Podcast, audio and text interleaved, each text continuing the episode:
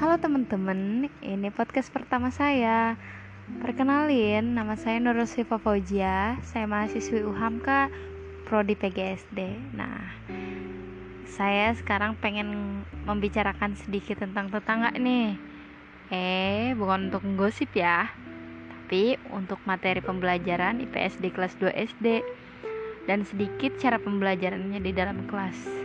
Nah, sebelum kita ulik pembelajaran ini, saya mau membagi empat atau konsep di pembelajaran ini nih.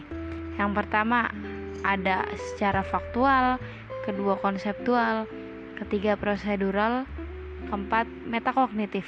Nah, sedikit penjabaran secara general atau secara umum ya. Yang pertama, secara faktual. Secara faktual ini mengenai pengetahuan tentang kenyataan dari peristiwa yang terjadi. Yang kedua, secara konseptual adalah kumpulan hal yang berkaitan dalam suatu kejadian atau konsep tersebut.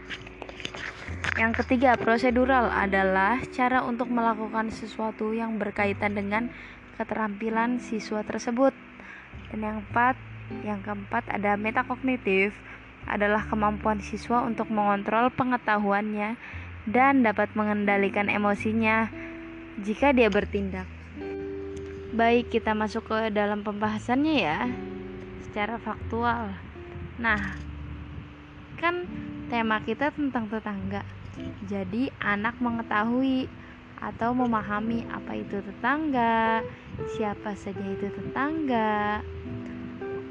Orang yang rumahnya di dekat dengan siswa, maksud saya, orang yang rumahnya dekat dengan siswa tersebut itu adalah tetangga.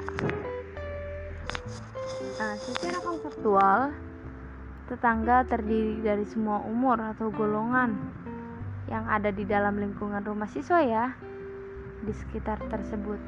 Dari mulai teman bermain yang ada di dekat rumah, paman yang tinggal di rumah sebelah, bahkan jika ada nenek yang ada di sekitar rumah kita. Nah, itu konsepnya. Yang ketiga secara prosedural adalah cara kita atau secara siswa agar rukun dengan tetangga. Gimana sih caranya? Nah, caranya adalah saling menghormati dan saling menolong. Contoh, yang tua menyayangi yang muda dan jangan lupa ya, yang muda pun harus dapat menghormati yang tua. Contohnya, itu menyapa setelah pulang sekolah. Dan yang keempat, ada metakognitif nih. Yang terakhir, adalah cara siswa dapat melakukan atau bahasa kerennya itu mengimplementasi hal-hal yang terkait dengan cara-cara atau prosedural tersebut nih dengan kesadarannya penuh. Jadi nggak usah disuruh siswa tersebut dapat melakukan eh, gimana caranya sebagai tetangga yang baik nih. Contohnya siswa sadar jika melihat nenek yang di samping rumah terpleset, maka siswa itu langsung berpikir dan menolongnya dengan cepat.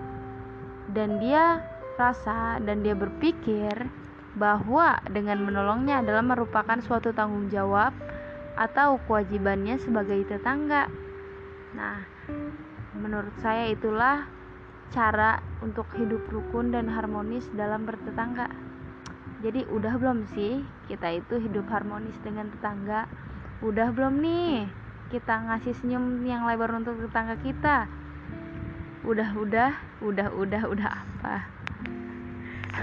Maaf ya saya sedikit nggak jelas. Jadi kita sudah dapat menarik kesimpulannya masing-masing ya tentang materi ini.